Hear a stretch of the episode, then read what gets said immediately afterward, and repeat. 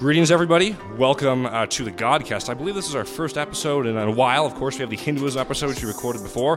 Not up yet, so this should be obviously up um, by the time we've uploaded the, the Hinduism episode, but certainly uh, the, uh, the first episode in quite a while. I'm not counting that one.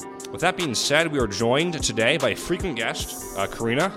She's been on our show four times now, um, so by far, uh, like our most frequent, frequent guest.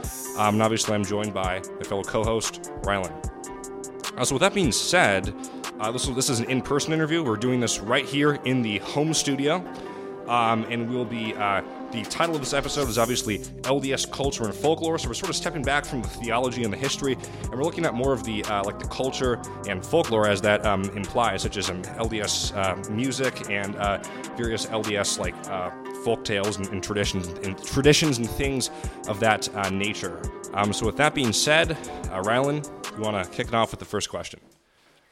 Our first question is Who are the three Nephites and what are some popular stories about them? Um, basically, before Jesus died, he asked his apostles, like, what do you want before I go? And all of them, but three, just said they wanted to, like, live to an old age. Um, and then just die and like go to heaven. And then three of them decided they wanted to live forever. So um, he granted them that so that they could go through different generations and like be able to help people. And then uh, the names are not revealed. And in Third Nephi chapter 28, it actually says like um, he was gonna write the names, but then he ended up not. And one story that I heard, it I mean, it might not be like a three Nephite, but um, because they're not known to people. But one story was that this guy had like a broken car part in, on the freeway and had to like pull over. And then this other guy came over and pulled over and he opened his trunk and he had like a full trunk of that one car part, which is like totally random and like no one would have. Um, and then he gave him one and just like left. And so some people believe like that was a one of the three Nephites. But I feel like people who experience something with that, they like keep it to themselves, I guess. All right. So our next question is, um, what is LDS folk music, and what are some um, popular songs within uh, LDS uh, folk music? Um, so this one was kind of a hard one for me because I haven't really thought about it. But when I think about like LDS like folk music, I think about the songs they sang, like the saints sang when they were um, coming from the east to Salt Lake City and one that's my favorite. It's in a lot of like um, church movies that relate to like the saints like traveling, and it's called "Come Come Ye Saints." Uh, yeah, I, that was another thing I, I, wanted to ask. So, like, I know that it's, it's obviously like pioneer music, uh, the LDS pioneers uh, coming over um, from well from the east to uh, to, to, Utah. Um, is there any is there, is there any like modern equivalents of this as well, or is it primarily like uh, the music of the of the pioneers? Um, I don't know. I feel like they all like sang it, but we still sing it now. So I guess that's kind of cool. Are there any like certain occasions uh, in which you sing uh, the music? Is it like during church, or is it, or, or is it during like uh, certain like holidays that we'll we'll get into later? Okay, well, actually, there's this one activity that I've been to one time, and it's called Trek. I don't know if you've heard of it before, but it's where um, the youth, just like in certain stakes and wards or whatever, they they go on like a three day journey wearing like pioneer clothes, and then um, we sing songs and stuff like that. So it was a really fun experience. But so, how has LDS worship music evolved over time? Um, so when I was kind of learning about this one and asking my dad, I just remembered that Emma Smith, who was the prophet Joseph Smith's wife, um, she made a hymn book I think it had like 17 songs or something. And she put um she just put some like wholesome songs in a hymn book for like the early saints to sing at church. And we still sing the same songs and more. So the, our hymn book is like 300 pages, I think. So like 290 songs or something like that. And I guess there are like it has evolved a little bit to where there are more like modern songs, but like there's a youth album that has Go and Do and Peace in Christ, which are my favorites, and they're just like in the youth album for music. So Um, so basically, a uh, question I wanted to ask uh, that, that pertains to this is. I was once listening, so I was listening to a podcast, and the like, uh, it was a radio uh, show, and it was like hosted by uh, like a Latter-day Saint who lives in lives in Utah, and he was talking about how like worship music, as may have just been in general, um, has has evolved over time because I think someone was like, might get the instrument wrong, but I think it was like someone in the either the early 20th century or sometime in the 19th century was playing like a, a, violin and it was considered to be like like too informal for like worship music or, or something of that nature. Um, but now obviously we see in just like uh, mainstream contemporaneous uh, non-denominational churches we see almost, almost like you know uh, like rock music sort of being played. So i, I was wondering um, like what instruments are used um, to play um, the LDS church music, and then not only that, but is it like is it more formal music, or is it uh, or is it more like uh, like more like pop and more like uh, modern? Um, definitely at church, it's more formal, and um, basically, we sing a hymn at the beginning, and then before we take the sacrament, and then at the end of the meeting. So, usually three hymns, sometimes one in the middle, but usually we sing three hymns, and we there's just an organist and that's pretty much it. So just everyone like sings from the congregation. On occasion there is someone who plays like a violin piece or um, a really beautiful like piano piece with no one like singing to it um, just like in the middle of the meeting. So we don't do like it's always like really peaceful and we try to do that this uh, this question, um, I'll just jump straight out with it. Did former LDS apostles teach that Cain is still alive and wanders the earth? And the reason I ask this question is because I, I believe that there are at least um, two apostles. I think believe one of them uh, was a president uh, who taught that. Um, Cain like wandered the earth and like almost like a, a Bigfoot type uh, body. Is that is that correct? And uh, if so, um, like how does like uh, what, what's that what's that uh, how does that whole idea play out? Um, basically, I we don't really talk about it that much because it's just like, I don't know, not as important.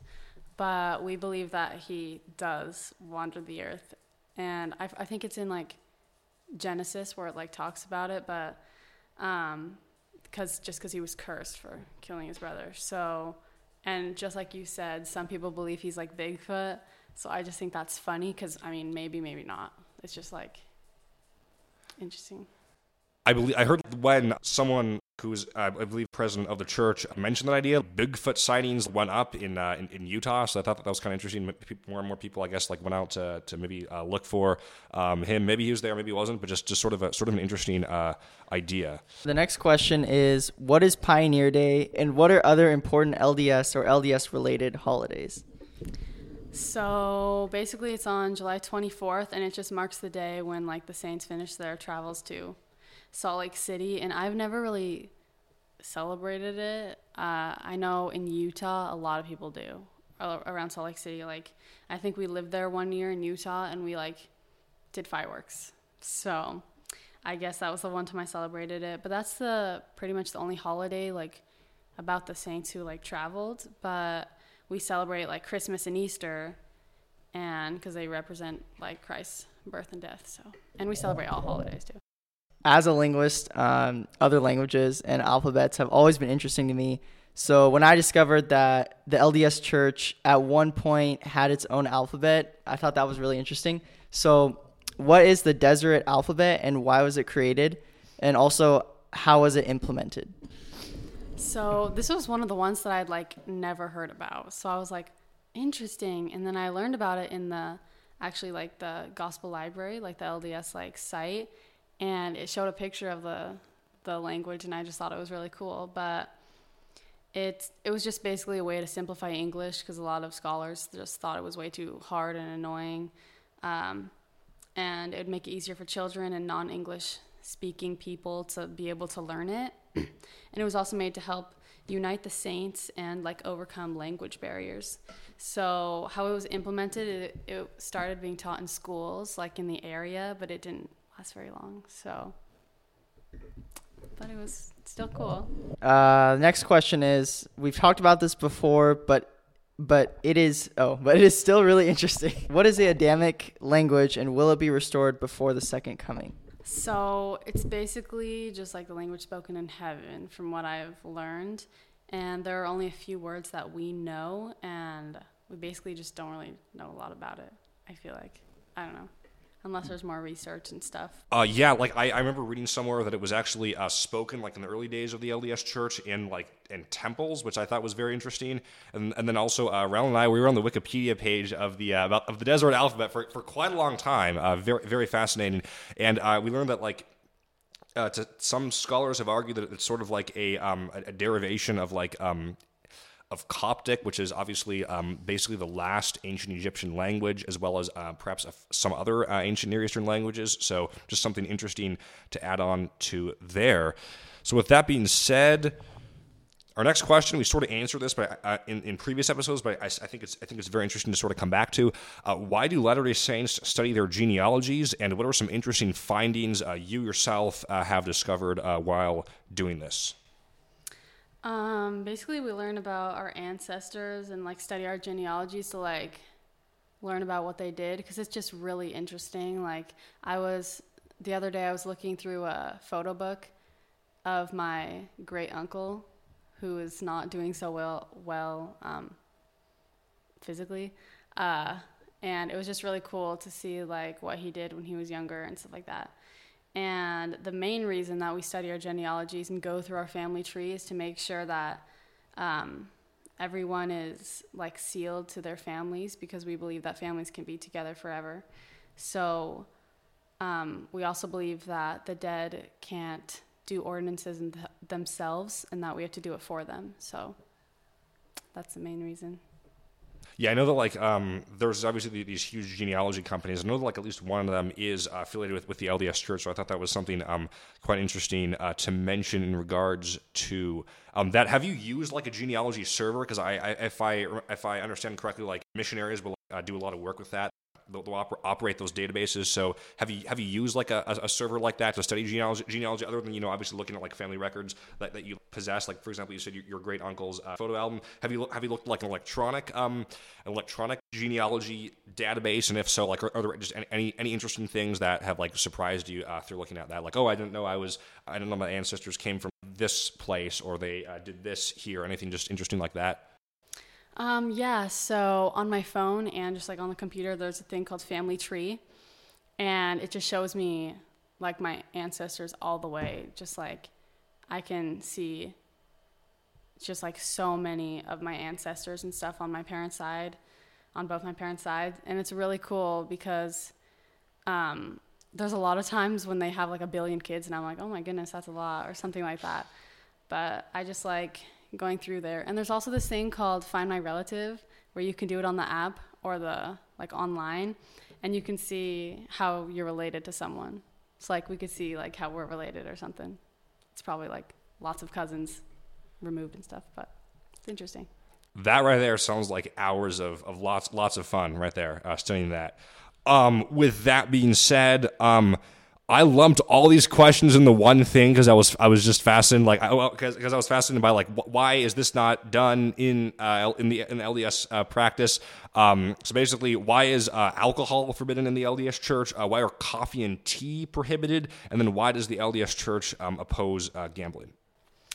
So for this one, those first three, the alcohol, coffee, and tea, are basically in the word of wisdom, and it's it's made for us to be um, it's just guidelines, well, and rules for us to be healthy spiritually and physically.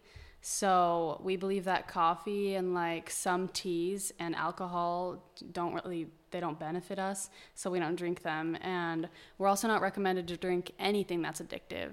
So if you drink like a Mountain Dew every single day or something like that, it's not very healthy. So it's not recommended to to do that either. And the word of wisdom is just about being healthy. And then gambling is basically the idea that you put like nothing in and you get a ton. And it's so hard to like actually win when gambling. Um, and it's very addictive. I would know. Wait.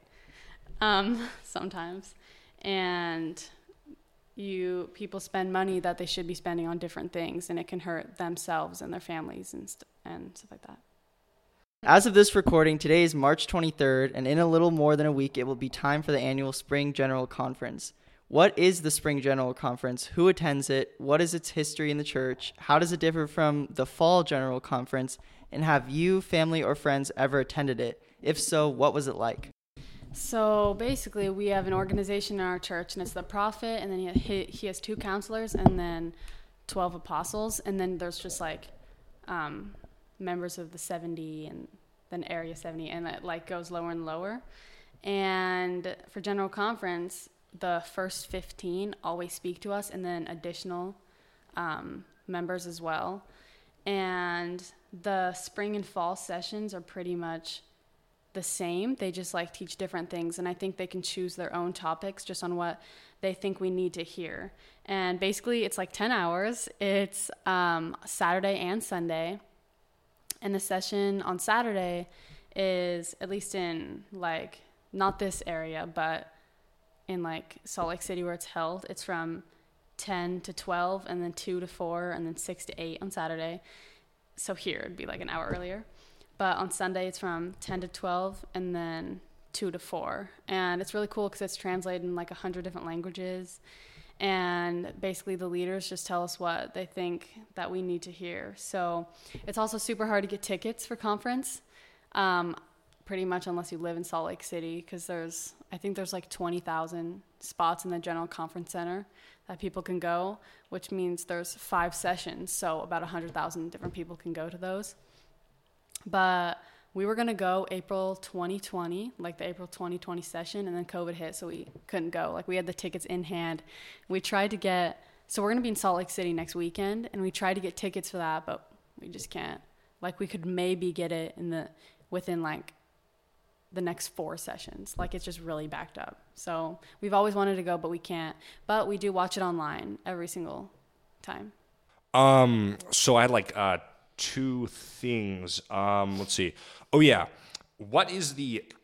Actually, I'll, I'll, do the historical thing first. So I was I was reading um, the the King Philip. Nah, I've read okay. Maybe maybe read like part of a paragraph of it, but um, I read like I was reading a bit of the King Philip discourse, which was a uh, a um, speech given by Joseph Smith at um, one of there was an elder named like King Follett who fell into a well and uh, died, and then Joseph Smith was giving a uh, like a like a, um, a speech at his funeral um, which I believe coincided with the um, the general conference um, that that he held like under under him, and then obviously it just con- continued uh, up until today.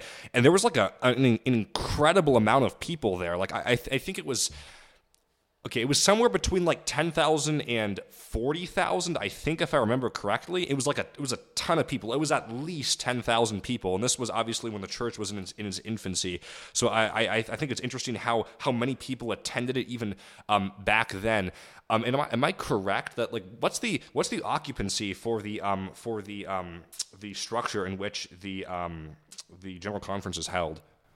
So I actually looked that up, and it was like twenty-one thousand or so, I think, because recently, well, like a few years ago, it was moved from a smaller building into a new like general conference center, and it's like really big. Yeah, it is actually the largest. Um, I think it's I think it's like one of the three largest like uh, like Christian meeting places on on Earth, um, which is obviously incredibly impressive. Um, and then how does this like what is the topic of this um, of this um, particular uh, conference?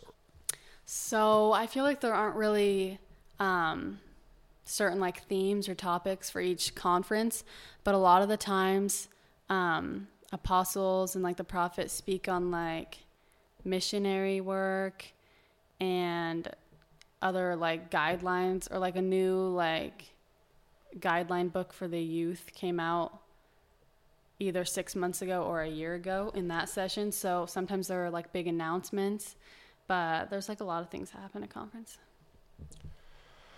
We talked about this a bit in a previous uh, interview, but I think it's still worth elaborating on. Uh, what are some LDS pilgrimage sites? And I remember that you said that you and your family um, went to some of them. So, like, what was that uh, experience like?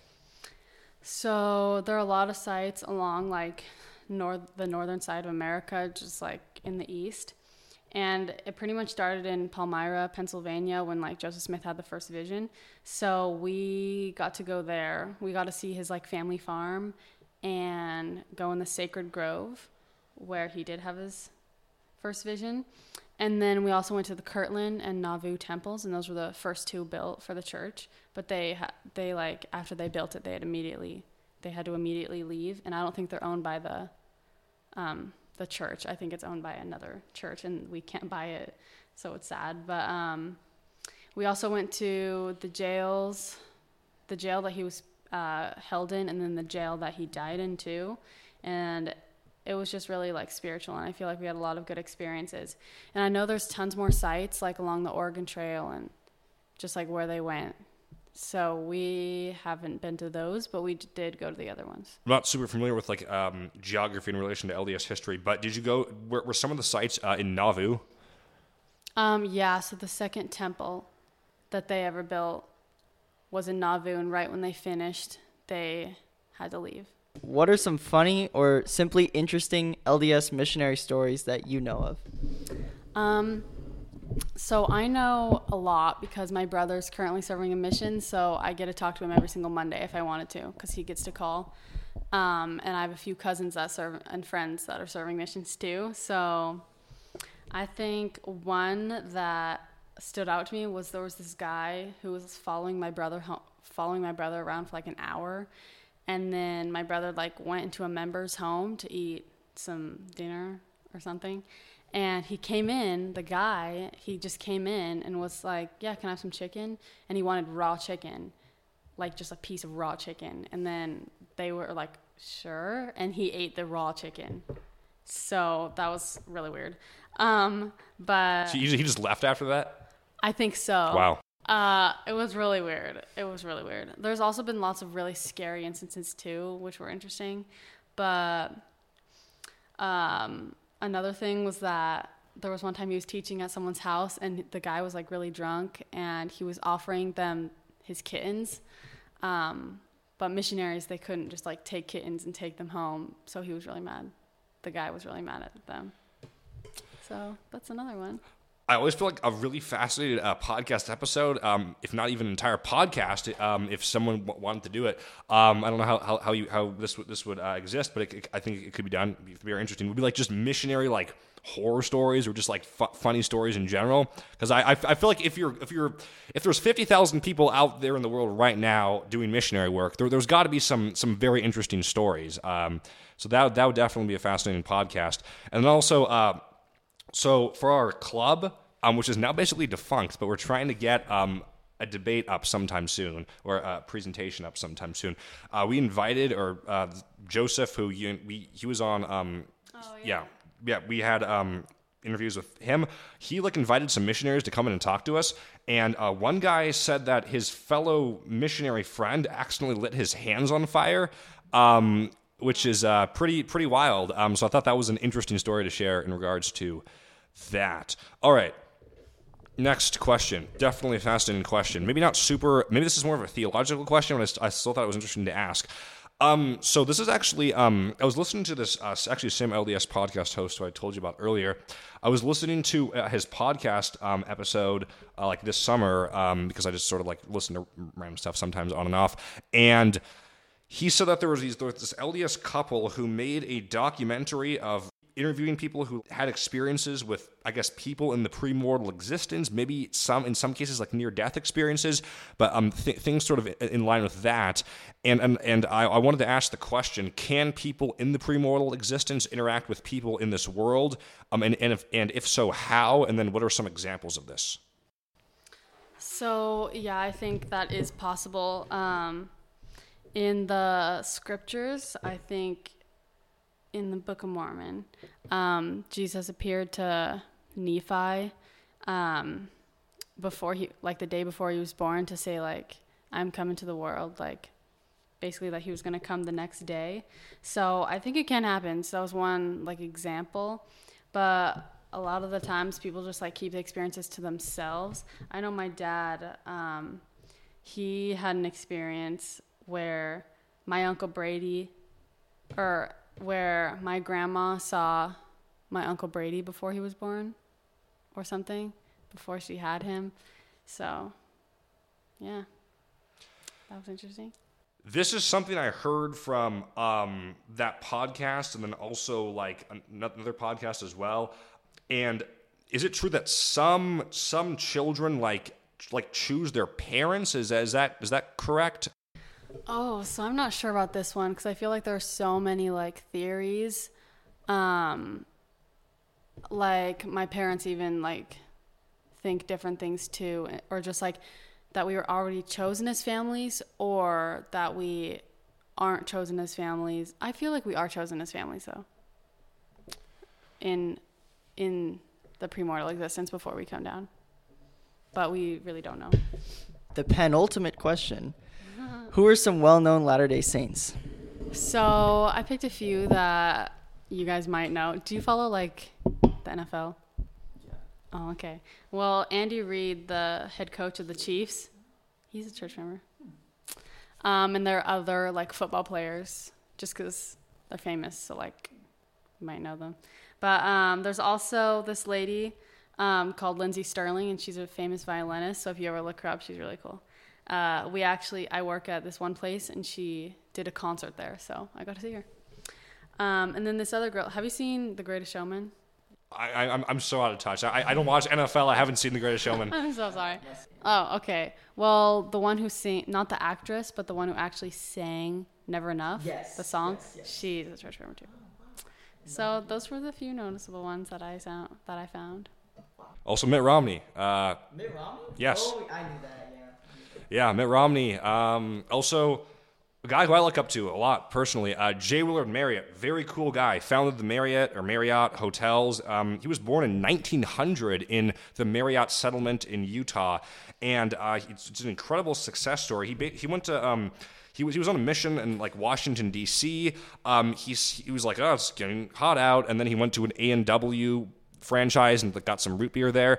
And then uh, he went back home and he was like, oh, you know, I should like buy some of these. And then not only that, but like, what if um, these things operated all year round? So he kind of like um, he kind of started getting into the into uh, the restauranteering, into the the the, uh, the restaurant business, um, and he opened up a variety of A&W franchise and franchise franchises. So in the talk here, and I think these things called um, like hot shops or something like that. So they they would serve, I guess, stuff um, in the um, they would, they would serve food and refreshments in the summer as well as in the winter.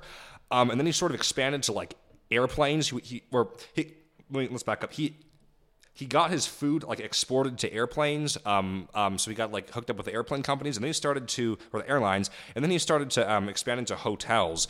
Um, so so that is, someone who uh, was part of the LDS Church, um, who was incredibly successful um, in business. Um, yeah, and then obviously a lot more people as well. All right. All right, last question is Do you want to be a, a missionary? And if so, what will that be like? So, yes, I do want to be a missionary. I've been planning to do that for a long time. Um, for girls, you have to be 19, and for guys, you have to be 18. So, I don't know if you knew that already, but it's interesting. Um, basically, it's going to be hard because a lot of the times, like if you go foreign, you have to learn a new language, of course. Um, but I also know it'll be super fun. Like, there's so many experiences that it's just like going on a two year or for girls one and a half year like trip just like doing what you love i guess. Um, and i don't know anyone ever in my life at least who has regretted going on a mission even if they aren't church members now. They still like thought it was super useful for like um, like their skill their people talking skills as well as if they learned a new language it's incredibly useful um, but I'll be going like each each mission is different by a little bit. Like there's different rules and stuff. Like some you get a car, some you don't. But I'll most likely be going like door to door with a companion and just like preaching a little bit.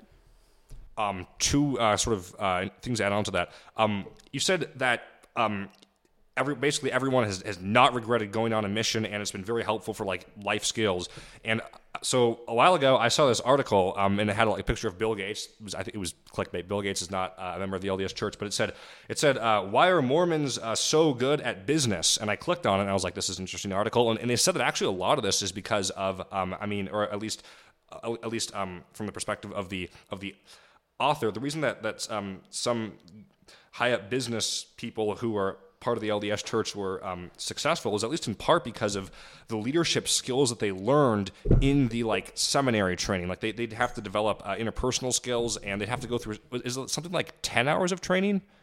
Or is it, or is it a lot more than that? Like before you go on a mission? Uh, yeah. Or, um, yeah. So there's usually uh, six weeks um, in the missionary training center. So it's a lot, um, especially for like learning languages. But recently they've been doing two weeks online and then four weeks at the missionary training center. So it is a lot, but it's really useful. Yeah, it was like uh, what I read was like because of the because of the intensity of the program and because of the interpersonal skills that were learned. Um, like um, some uh, Latter Saints who like went into business were able to apply these um to business, which I thought was really interesting. Um, so it obviously is uh, the track record does seem to be that it's super useful um, both obviously in a missionary context and just in, in life in general. Um, and then secondly i wanted to um, ask like uh, um, where do you um, want to serve as a missionary? Um, do you get to like put in a recommendation for that? Like, or sorry a, a, like a request like i want to serve here. And then uh, where do you think you, you will be serving if you if you if you know that? So i'm really hoping to serve portuguese speaking and not in america because I know you can get Portuguese speaking in America, but it's different because you really won't learn the language if you're in America. Um, so like Brazil or Portugal or like there are some African countries that speak Portuguese and stuff like that. But I think you can put in like a recommendation. I know like the stake president, like just of your like area of a few wards, can also put in a recommendation. Um, but what something I'm working on since I really want to go to like Brazil is I'm getting my Brazilian documents to because technically I'm a Brazilian citizen since my mom is from Brazil. Um, so I'm getting tons of Brazilian documents and stuff like that so that I can add those to my paperwork so I have a higher chance of getting there. So I guess we'll see. Thank you so much, everyone, for tuning in. Um, and thank you, Karina, for um, allowing us to interview you. With that being said, this has been the Godcast. I'm Xavier. I'm Rylan. And I'm Karina. And stay tuned.